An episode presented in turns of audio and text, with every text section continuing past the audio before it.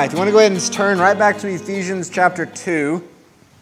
That is where we were last week, and that's right where we are going to jump back in this morning. Ephesians chapter 2.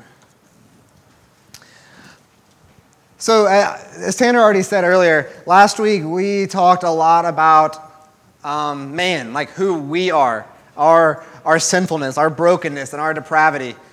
Um, we spent a lot of time looking at that last week. And I just want you to know it was really hard to find a good place to end last week. It was really hard to, to not just add this sermon to it. Um, I mean, I really wanted to do this during lunch last week or something because last week, the, the focus of last week, the, who we are, that is incomplete. The, the message of the gospel would be incomplete if we did not look at what God has done in, in the rest of Ephesians chapter 2. Um, but this week, honestly, was probably one of the most difficult weeks I've had in preparation, um, which probably seems crazy. The, the, the fact, the thing that we're focusing on this week is salvation. And it's like, well, how can that be difficult? How can that be difficult to prepare? Because it's the entire Bible. I mean, from, from Genesis to Revelation, we see salvation, we see that storyline playing out. And that's exactly why it was so hard because it's, it's, it's everything. Like, how am I supposed to get all of this into 40 ish minutes? We'll see if how well I do. Um, but it, really runs the whole length of the Bible, right? I mean, we see, we see Genesis, we see the, the whole Exodus story. Um, we, Abraham, sorry, out of order. Abraham. We see the, the kings, the prophets, all of this pointing towards ultimate salvation in Jesus. And it is really, really hard to kind of refine that and try to get that down into 40 minutes. But last week, looking at Ephesians 2, we spent a lot of time in verses 1 through 3. What we saw was that the sinfulness of man, like once when sin entered the world in Genesis 3, that it didn't just give us some predisposition to sin, it didn't just give us an opportunity to sin, but that when sin entered the world, like we became sinful. That Paul in verse, verses 1 through 3 describes it as being dead in our trespasses, being children of wrath, being that being our nature, spiritual death, spiritually dead. And if you weren't here last week, aren't you super upset that you didn't miss all those that you missed all those encouraging words about our own depravity? Um, but we also, the last week, understanding that, understanding our sinfulness is really important because as we understand that, as we see that, we also see our need for a Savior. Because the, the more that we think that we are dead, the bigger our Savior needs to be. And that is who Jesus is. But we didn't get into this a whole lot last week, but because it, it, it feels ugh, to talk about, but like our sin, what that deserves, being wrath, being judgment. It's like, oh, that sounds icky. We don't like to talk about that.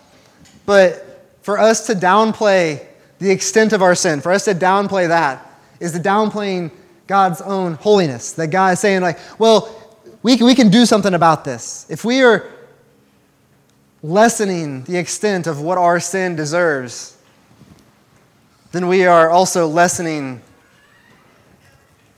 God's holiness.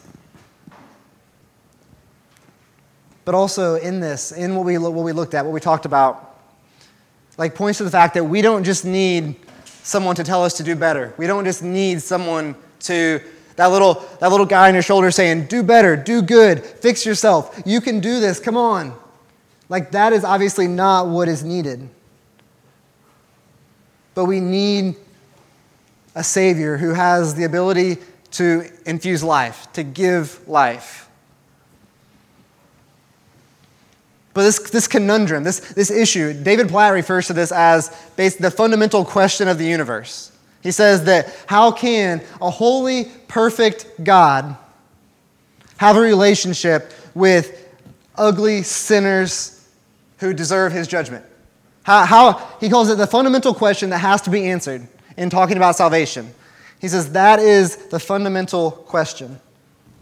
I mean, Tanner, when he, when he preached on just all the different characteristics of God, he talked about God being holy, God being perfectly just, God being good, God being loving, God being merciful, God being wrathful. All those things. And one thing Tanner said was, He is all of those things at one time. That there's never a time when God is loving but not wrathful. There's not a time when God is wrathful but not loving. There's not a time when God is loving but not just. That at all times, He is all of those things. But then we also saw last week, especially, that man is not those things. That man is sinful. Man is not just. Man is not good. And this is, again, what David Platt says. This is the fundamental question. This is what has to be answered is how? How, how can God have a relationship with us? And again, we see that kind of playing out all through Scripture, is the answer to this question. And I'm going to read Ephesians 2 1 through 9. You should already know 1 through 3, but then I'm just going to continue on through that. So, Ephesians 2 1 through 9. And you were dead in the trespasses and sins in which you once walked, following the course of this world, following the prince of the power of the air, the spirit that is now at work in the sons of disobedience, among whom we all once lived in the passions of our flesh, carrying out the desires of the body and the mind, and were by nature children of wrath. But God, being rich in mercy, because of the great love with which he loved us. Even when we were dead in our trespasses, made us alive together with Christ. By grace, you have been saved. And God raised us up with him and seated us with him in the heavenly places in Christ Jesus, so that in the coming ages he might show the immeasurable riches of his grace in kindness towards us in Christ Jesus. For by grace you have been saved through faith. And this is not your own doing, it is the gift of God, not a result of works, so that no one may boast. looking at these verses right here, I want us to see three specific things. Three specific things that I see. And my, my points usually aren't that whole, they wouldn't fit well in an outline that some churches give with fill in the blanks. That's usually just not how my, my, my brain works. But I was really excited that this week I think they do. Um, but I want us to see three things about salvation from these verses right here. They're short, Salvation is initiated by God. Salvation is initiated by God. Salvation is accomplished by God. Salvation is accomplished by God. And number three, salvation is glorifying to God. And I want, I want, I want to see something this morning that You'll notice that none of that talks a lot about us. Like the three points are not about us per se. And you see, salvation is something that is beautiful for us. It has huge implications. Uh, that our hope in Jesus, like that, He is our only hope. He is our salvation. But that ultimately, our salvation is not about us. And I think there's a difference there. We'll see this as we go through. Salvation is initiated by God. And based on what we talked about last week, this has to be true. This has to be true because we are sinful. Ephesians 2, verse 1 says, We are dead in our trespasses. We're by nature children of wrath. So God has to be the one that initiates, it has to be Him. I said last week, our sin leaves us in this grave position that if left up to ourselves, if left up to what we're going to choose by our very nature, we're not going to choose God. But it has to be initiated by God. And again, this is why the, the looking at our depravity, understanding our depravity, is, is necessary because if we think that sin is just a little sickness, then we're going to choose to go to a doctor. If we think that we talked about last week, the crack in the mirror. If we think we just got a little crack, then we're going to try to seek someone out to fix us. But if we're dead, meaning we can do nothing, then we are, have this ultimate need for a Savior, for someone to do something for us. God must initiate. So in verse 4, This comes right after the first three verses we looked at last week.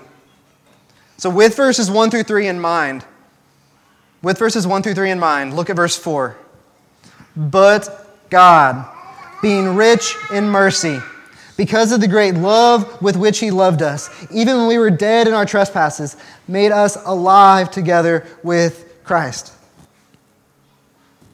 So God, God does something. God initiates this. He doesn't, it doesn't say he waits for sinners to realize their badness and then come looking for him. It says that he initiates, but God, when they were dead, when they were dead in their trespasses.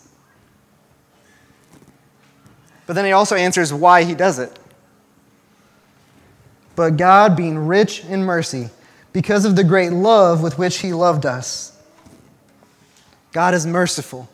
God is love. And in this love, he makes us alive together with Christ. And see, I don't think we, we so easily can downplay this love.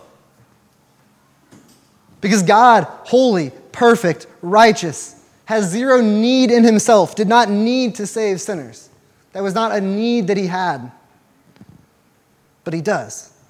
But he does love sinners. He loves people that have rejected him. But it's like, I don't think it's so easy to, to downplay how crazy that love is. And I, I spent a long time this week, a long time. I spent a lot of time in a car driving around um, for work. And I was just thinking, like, what is a good example? What can wrap our minds around, like, what's going to help us, like, a worldly example of this type of love? And I could not think of one. Like, I, every time I thought of something, it was like, that is so inadequate. Like, doesn't even come close.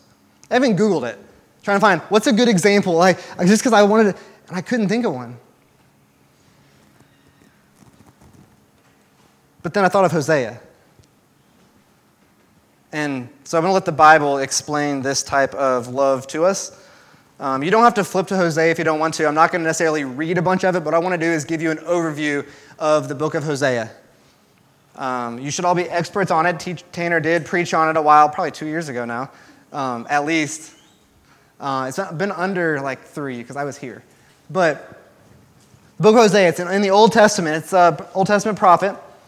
We see in the Old Testament that God continues to have prophets do crazy physical things to make a much bigger point. He makes them do certain things as his prophets, but it's, old, it's, it's to make this bigger picture, a bigger point that God is ma- trying to make.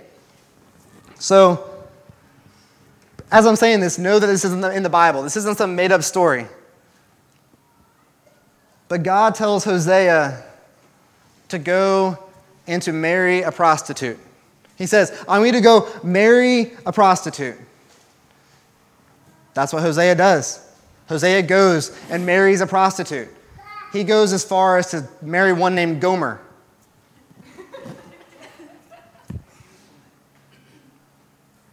But then Gomer returns to her life of prostitution.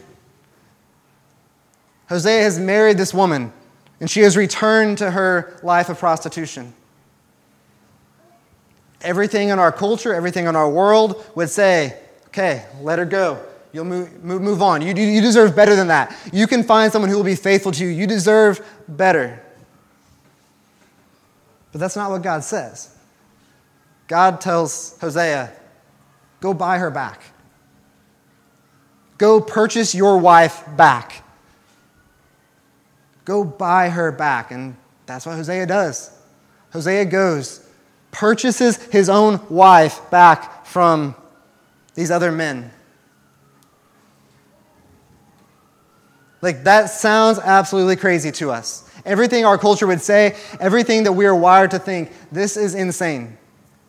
That's not what the world teaches.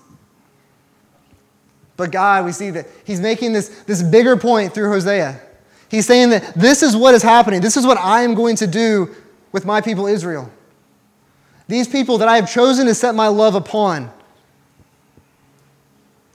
The, the very ones that he said, I will never leave you or forsake you. These same people are the ones that have rejected him, have chased other gods, have chased the world. And yet, God is going to pursue them. He says that he is going to go make his beauty known to them. I think the word in Hosea is allure. I will allure her. I'm going to go and show myself to her as the most beautiful thing. Because he loves them. Like, we don't, I, I, I struggle to grasp this. Like, that is just this crazy amount of love that is so contrary to everything that our world teaches. But like, so it's totally not what our culture would teach to, to chase an unfaithful spouse. But what we see here is that not only does he say, go after that unfaithful spouse, but that unfaithful spouse isn't even looking to return. It's not that we, we see no indication that Gomer was repentant and is waiting for Hosea to come, to come redeem her.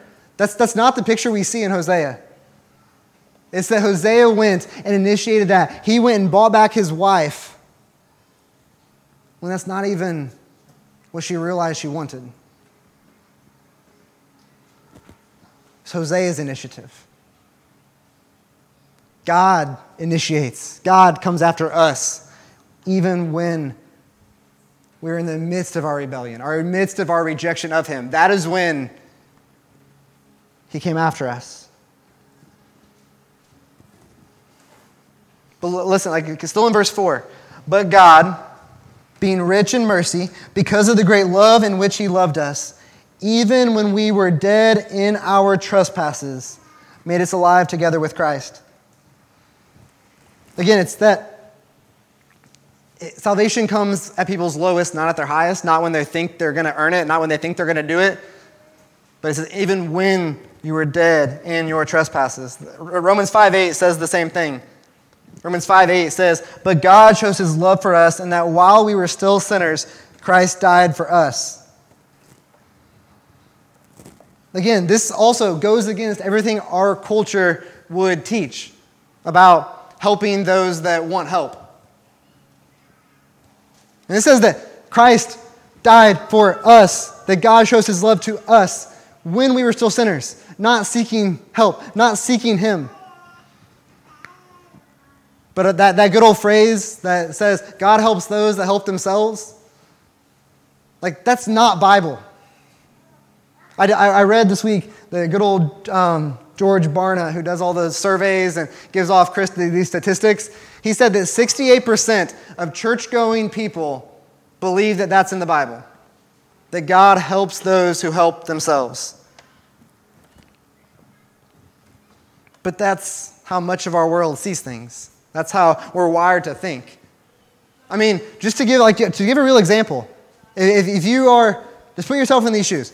If you are stop at a stoplight and there's men on both sides of the street, there's someone on both sides of the street asking for money or asking for food, and one guy has a sign that says, "We'll work. We'll do anything for food." And the other one says, "I don't want to work. I just want your food." Like, which one is going to make you want to give money? Which one is going to leave you with a little sour taste in your mouth? Like, that, that's just how we're wired. We, we, we, want, we want to help someone who is also willing to kind of help themselves. I'm not saying it's right, I'm just saying that's how we are often just taught to think.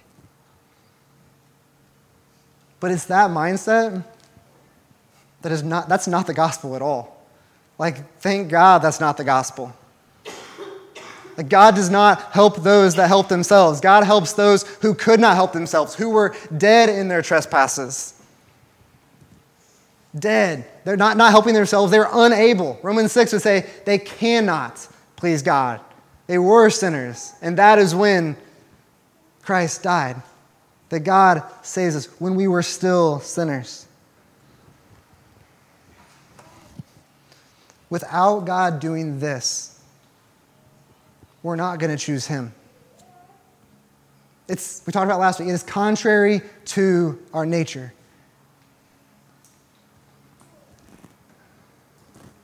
God has to do it.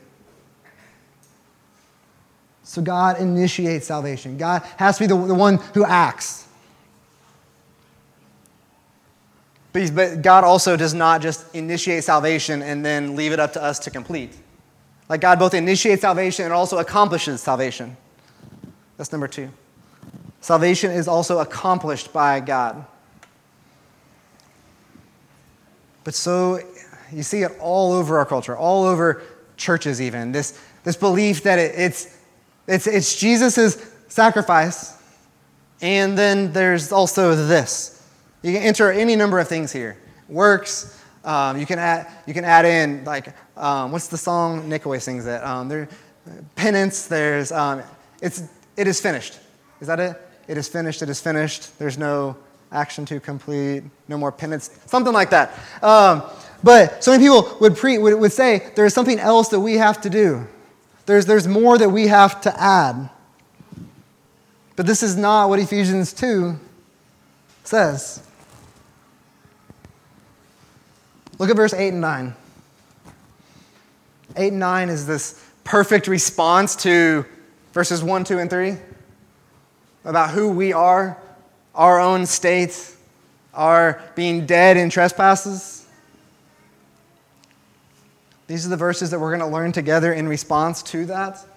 But verses 8 and 9 says, For by grace you have been saved through faith. And this is not your own doing. It is the gift of God, not a result of works, so that no one may boast. Paul is writing to Christians. Remember, we talked about last week. He's writing to the saints who are in Ephesus, and he's reminding them hey, this is not your doing. You did not do this. You did not earn this. It is a gift.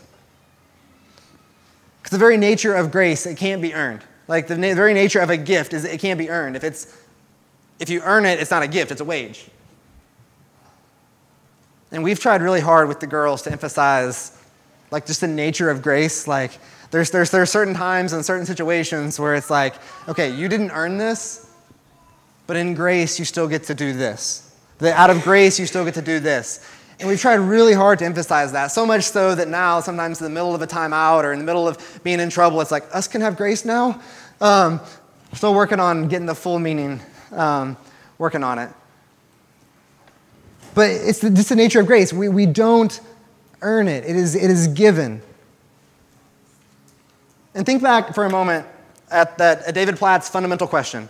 His question says, How can a holy, just, gracious God have a relationship with, with sinners, man, depraved man, man who is, who is sinful at their core? And we say, say, Well, God is gracious. God, God, God gives grace. But, but it doesn't just stop there because, because if God was to give grace but to overlook sin and not, not, not worry about sin, then God is no longer just. And a good God who is a bad judge is not really God. And a good judge is going to be just. But each one of us in our sin, in our fallen state, cannot pay the price, cannot justify ourselves. We can do nothing, not by works, so no one can boast. But this is again out of that love we talked about, out of God's love, out of His mercy. He pays the price himself. He pays the price himself. That, that this love, out of his love, out of his mercy, he pays the price for our sins himself. That Jesus, the very Son of God, pays the price that only he could pay. That we deserved, talked about this a lot last week, we deserved condemnation, we deserved judgment, we deserved death, and we were spiritually dead and not going to change unless he did something. But Jesus, perfect Son of God, who had done no wrong, who walked where we walked and talked where we talked and was tempted where we were tempted and thought where we thought, 100% man, but 100% God, took all of the wrath that we deserved, every single ounce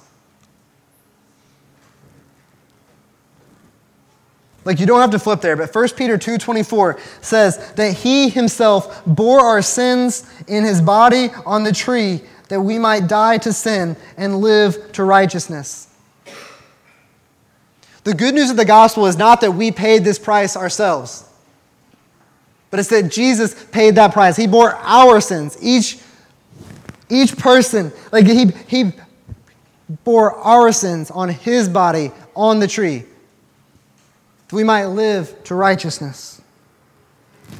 Like this, this alone, Jesus paying the price for our sins, when that's not what we deserve, that's not what we earned. That alone, like, why do we sing about Jesus so much? Why do we sing, why do we talk about the gospel so much in everything that we do? Because Jesus alone paid the price that we could not pay. Like, it leaves nothing for us to complete. The perfect Son of God paid a price that we could not.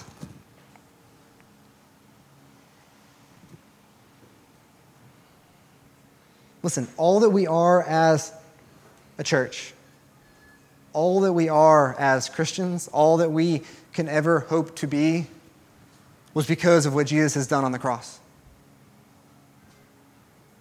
Paying the price that we could not pay, redeeming dead sinners and giving life.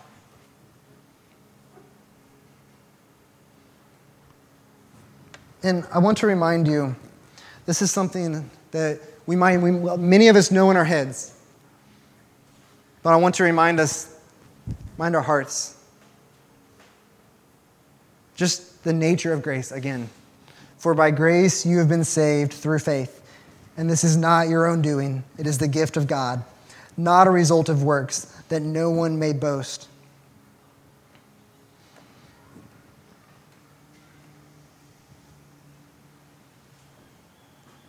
Again, the nature of grace, the nature of a gift is that it's not earned. If it was, like, if gifts were earned, I'm going to look down so I don't make eye contact, but if gifts were earned, many of us probably would not have gotten Christmas presents. Many of us probably would not get presents. It, but, but gifts aren't earned. That's, that's the whole nature of a gift. It's a, it's, a, it's a gift, it's given. Not earned,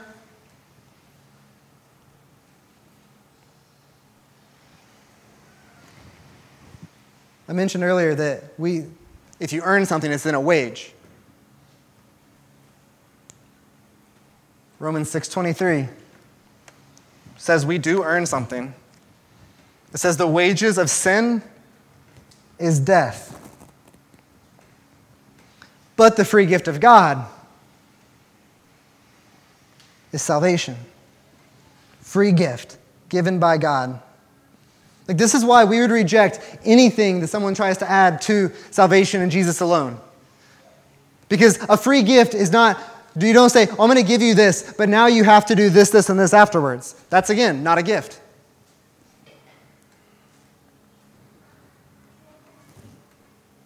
Salvation is through Jesus and Jesus alone, solely by what he accomplished on the cross.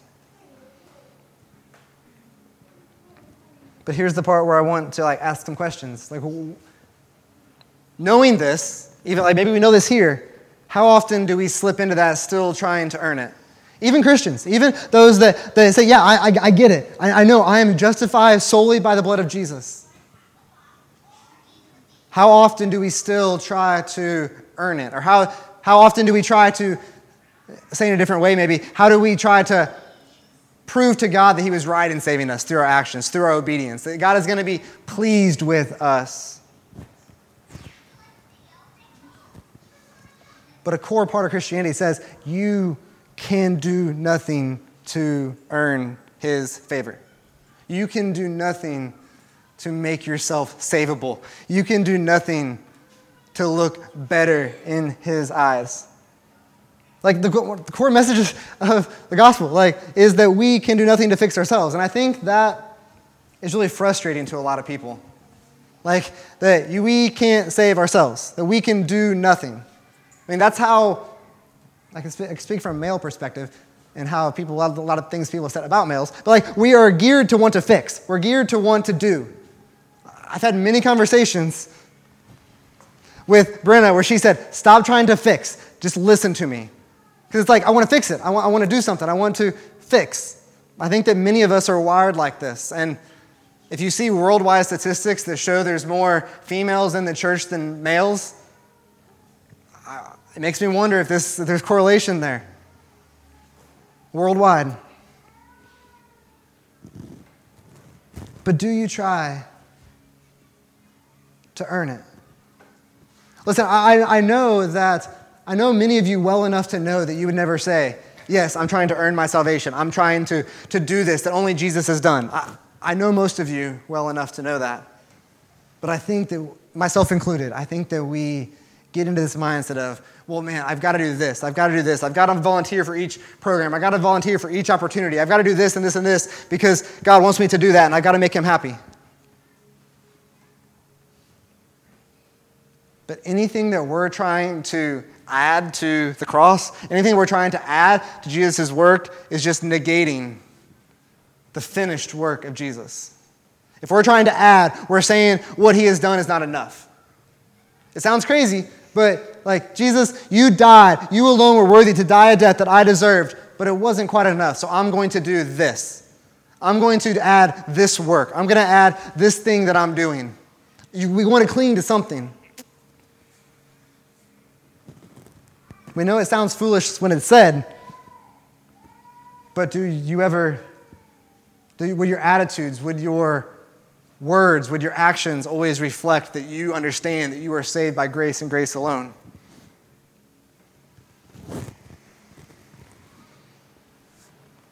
In, in Galatians 6:14, Paul says, "Far be it from me to boast except in the cross of our Lord Jesus Christ." By which the world has been crucified to me and I to the world. Paul says, the cross of Christ, what he has done, is my only boast. I can boast in nothing else. And for those of you that believe this, for those of you that are saved, this is our only boast. It can be our only boast. Why, why, why are you saved? Our only response is Jesus. It, it's the only response we can give. And if you are not saved, this is the only way you can be saved through the cross of Jesus. So, salvation is initiated by God, it is accomplished by God, and salvation is glorifying to God. And I think this is one of the most dangerous things in here you hear talked about way too often is that well salvation is about us. Well, it's all about us. It's God saved us with the key word being us and not God saving, but it's about us. And to think that what God is doing is for us. And it is. I don't want to downplay the fact of the beauty of salvation and what Christ has given us. But to think that it is about us is very, very dangerous. What I want to do is I want to, I'm going to give you a quote here, and I want to set this up because what I'm going to say we would utterly reject. But I think it gives a, an attitude that we, would, that we see in our culture, even in mainstream Christianity, is this huge error. So what I'm saying is not true. What I'm saying, we, we, would, we would reject this, this one quote, and I'm going to give you a start quote, end quote, so you know. But I want, you, I want you to hear the danger in this. Start quote. I want to encourage every one of us. I want to say, this was said in front of a big church on a Sunday morning. I want to encourage every one of us to realize when we obey God, we're not doing it for God. I mean, that's one way to look at it. But we're doing it for ourselves because God takes pleasure when we're happy. That's the one thing that gives him the greatest joy. So I want, to, I want you to know this morning just do good for your own self. Do good because God wants you to be happy. When you come to church, when you worship Him, you're not doing it for God, really. You're doing it for yourself because that's what makes God happy. End quote. Thanks. Do you realize how ridiculous this is? Like, do you realize how it's heartbreaking to know that there's, I watched this on video. Thousands of people stand up and start applauding. Mind blowing because this is so wrong. The moment that we think that what God has done is solely to make us happy, If, if that is the only reason that everything God is doing is just for us, He just wants us to be happy, we've missed it. We've missed it. Salvation is huge. It is beautiful. It is glorious. And through Jesus and Jesus alone, we have this eternal inheritance. See, Ephesians 1 talks about this. In Him, we've obtained an inheritance, and it's beautiful. But look, look at Ephesians 2, verse 6 through 7. Ephesians 2, verse 6 through 7. It says that God raised us up with him and seated us with him in the heavenly places in Christ Jesus, so that in the coming ages he might show the immeasurable riches of his grace and kindness towards us in Christ Jesus. Listen, like there, like you see the gospel there, that, that we have been raised with Christ, solely through Christ. We have this eternal hope, lived with him. But why? so that he might display his love, his grace, his glory in that. In salvation, God is displaying his glory. Look back at Ephesians 1, verse 5. It's not, I, don't have, I don't even have it up there. So, but if you have your Bible, look at Ephesians 1, verse 5. It says, God, He predestined us for adoption to Himself as sons through Jesus Christ, according to the purpose of His will, to the praise of His glorious grace, with, with which He has blessed us in the beloved. Verse 11, I already alluded to it a minute ago. In Him, we've obtained an inheritance, having been predestined according to the purpose of Him who works all things according to the counsel of His will, so that we who were the first hope in Christ might be to the praise of His glory. God, in his glory, displays himself as glorious, as holy, as perfect, as loving, as merciful. Everything that Tanner talked about, God displays in salvation. Let me, let me, let me kind of talk through this for a second. We, we already established that, that in our sin, we deserve death. We deserve God's judgment. We deserve eternal death. Romans 6, we read last week, would say that we, we can do nothing about this. We cannot please God. We are dead. But in salvation, listen to this. In salvation, because of his perfect love, he displays his perfect love in loving sinners, in loving people who don't deserve it, who didn't earn it, but he loves them, loves sinful man. That Hosea type of love that goes after those who are rejecting him. But God, rich in mercy, in perfect mercy, does not give us what we deserve. In salvation, we are not given what we deserve. What we deserve. God is displaying his perfect mercy. But God, also perfectly just, means the sin cannot go unpunished. It can't go undealt with. But God, being perfectly loving, merciful, just, and wrathful, pours out this wrath on Jesus. That Jesus took that. Jesus took all of it that we could not. He bore that on his body on the tree. 1 Peter. But when Jesus was nailed on the cross, God, perfect, perfectly wrathful, displays that in the work on the cross.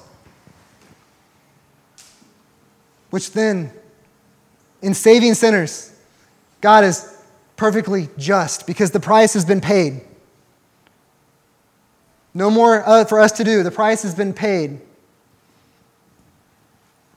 So you see, in salvation, all of God's glory is on display in Him saving sinners. His love, His mercy, His justice, His wrath in this perfect gift of grace that he gives to sinners. All through the Bible, we see that God is just working all this together for his own glory. And his great love towards us is another example of that. Listen, we see in Ephesians 1 that he saves to bring praise and glory Romans 1 says that, you, that those, you've been saved to, for, the, for the sake of Jesus' name among the nations. Ezekiel, we see all through there, all through Ezekiel, we see God doing things, God saving, God redeeming, God giving promises, all of this for the sake of His name, that they might, he says, for the, so that they might know that I am the Lord. Understanding this about salvation can, should in no way lead us to look at ourselves. In, in none of this. It's not, we don't come here to worship because it makes us happy. We come here to worship because God has sent his son to purchase us back. And that's a free gift that he did on his own initiative. Not because we earned it, not because we're earning it now.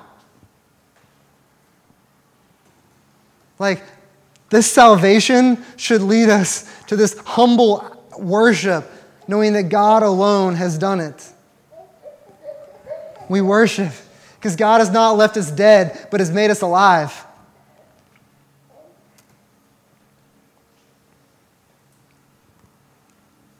I want, I want to encourage all of us just to set our eyes on Christ in all things and everything that we're doing.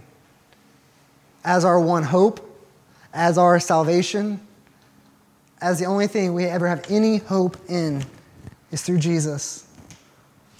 And as we move into a time of, of response, I want to encourage you to reflect on these things especially during this, this first song. I'm going to let Tanner introduce it more. But during this first song, I want you to spend some time just reflecting on the nature of grace, the nature of salvation being given through Jesus and Jesus alone, not because of what we've done. Are, you, are your eyes set fully on Jesus? Do you understand that He took all of the wrath that you deserved on Himself? But then, are you trying to earn it now? Spend some time, like, spend some time. Are you, are you trying to earn this now?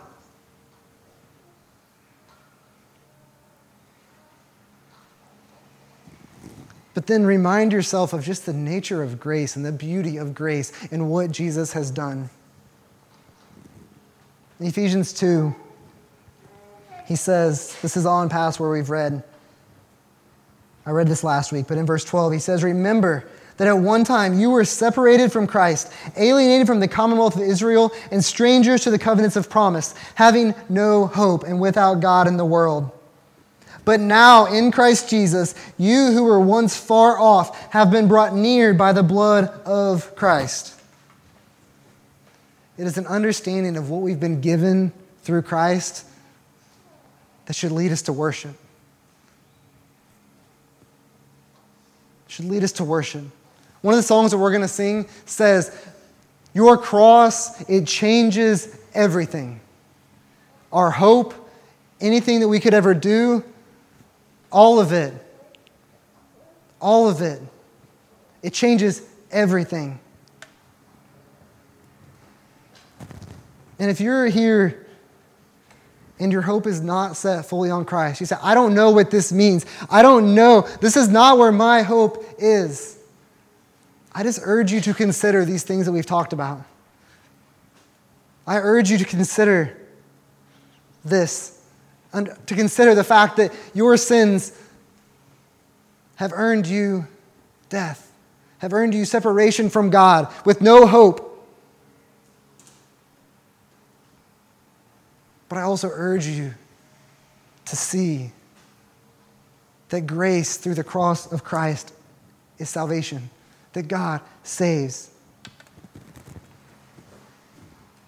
Don't try to please Him with your actions. Don't try to please Him with good works. Don't try to please Him with anything. Trust that Jesus alone has done it. Because He alone can say, let's pray.